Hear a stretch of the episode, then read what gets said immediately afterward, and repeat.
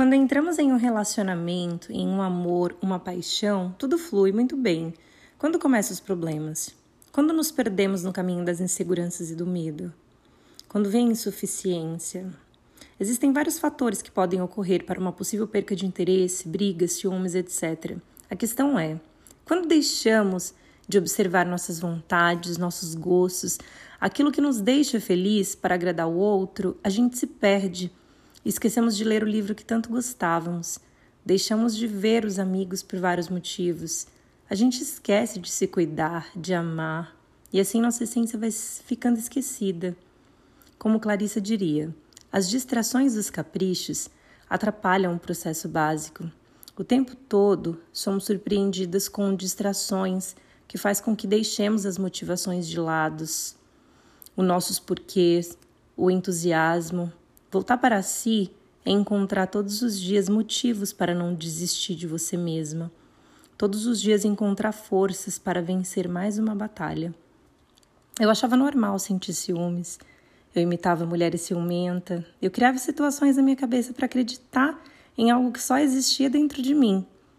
Eu sei que muitas vezes confundimos intuição com ilusão. E muitas vezes nossas inseguranças têm um motivo, têm um porquê. Quando alimentamos a vontade do nosso parceiro e esquecemos que também temos desejos e gosto, relacionamento é uma troca, é um acordo. Relacionamento é um acordo diário, onde ambas as partes devem estar dispostas a ceder, a trocar, a compartilhar. Eu já amei várias vezes um amor diferente do outro. E acredito que sempre, sempre podemos nos abrir para amar de novo e de novo, quantas vezes for necessário. A gente pode apaixonar desapaixonar e se apaixonar de novo pela mesma pessoa ou por outra. Eu achava que amor era uma vez só, que só se amava uma vez. Hoje compreendo que eu sou o amor, que o amor está em mim e eu nele. E que só através do amor eu poderia me libertar da prisão de não querer amar. Muitas vezes, quando nos deparamos com situações que nós mesmas nos colocamos, a gente culpa a vida a gente se questiona: por que não deu certo? A gente faz birra feito uma criança e não aceita. A gente luta contra e no final, esse caminho de desilusão só nos fortalece e faz com que a gente entenda o tipo de amor que a gente não quer. Faz a gente rever nossos conceitos e saber que merecemos muito mais. Não devemos procurar perfeições nos relacionamentos, porque não existe. Se você ou seu parceiro busca isso, fuja.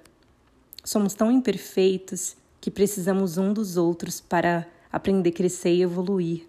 Relacionamento requer paciência para ensinar, dedicação para aprender e segurança. Por muito tempo eu cheguei a pensar que eu não queria conseguir ficar em um relacionamento, porque eu era insegura demais e orgulhosa demais. Queria que tudo fosse do meu jeito. E se alguma coisa saísse Diferente do que eu planejava, eu me emburrava. Afinal, eu mal me conhecia. Eu não sabia de onde vinha aquele sentimento. Como seria diferente? Não estou dizendo que não é normal sentir um pouco de insegurança, até porque muitas vezes nossos parceiros faz com que despertemos esse lado.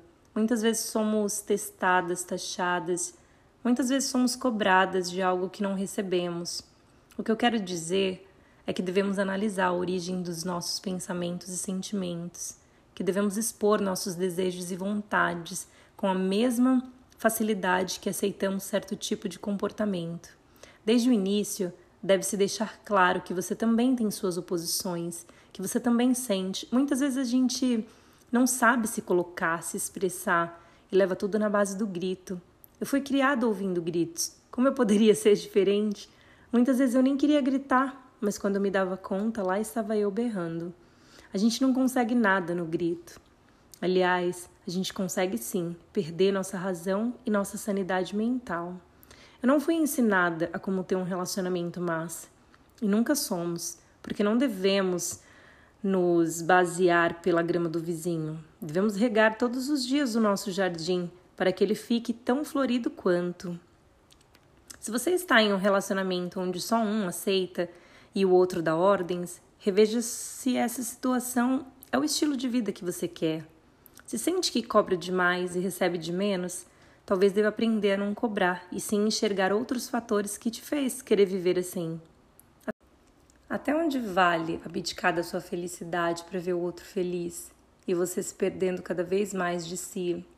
Quero deixar claro que sou totalmente a favor da família, do amor, do relacionamento, desde que não seja para agradar, por amor, por medo, por padrão, por achar que é incapaz sozinha.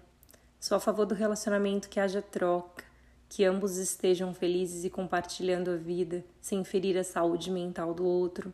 Onde fere, onde machuca, onde dói, onde faz você se afastar de você mesmo, não é amor, é ilusão. Onde o ego é alimentado mais do que o prazer, não é amor, é apego. Onde a desconfiança se sobressai e a confiança se perde, não é amor, é estar. É se perder cada vez mais onde o grito é maior do que a conversa, não é amor. Se você se sente perdido, presa, a ponto de ser mais preso do que a prisão, de não saber lidar com os próprios sentimentos, você está se perdendo cada vez mais. Nossa mente tem um poder incrível e atraímos tudo que alimentamos em nossos pensamentos. Se você alimenta ciúmes, vai gerar mais. Se alimenta ódio, vai gerar mais ódio. Mas se você alimenta amor, vai despertar mais e mais e cada vez mais até transbordar. Escolha o que você quer alimentar. Escolha filtrar seus pensamentos. Escolha o tipo de parceiro que quer dividir a vida. Escolha a vida que quer viver. Faça suas escolhas. E se ainda assim se arrepender, escolha uma nova rota.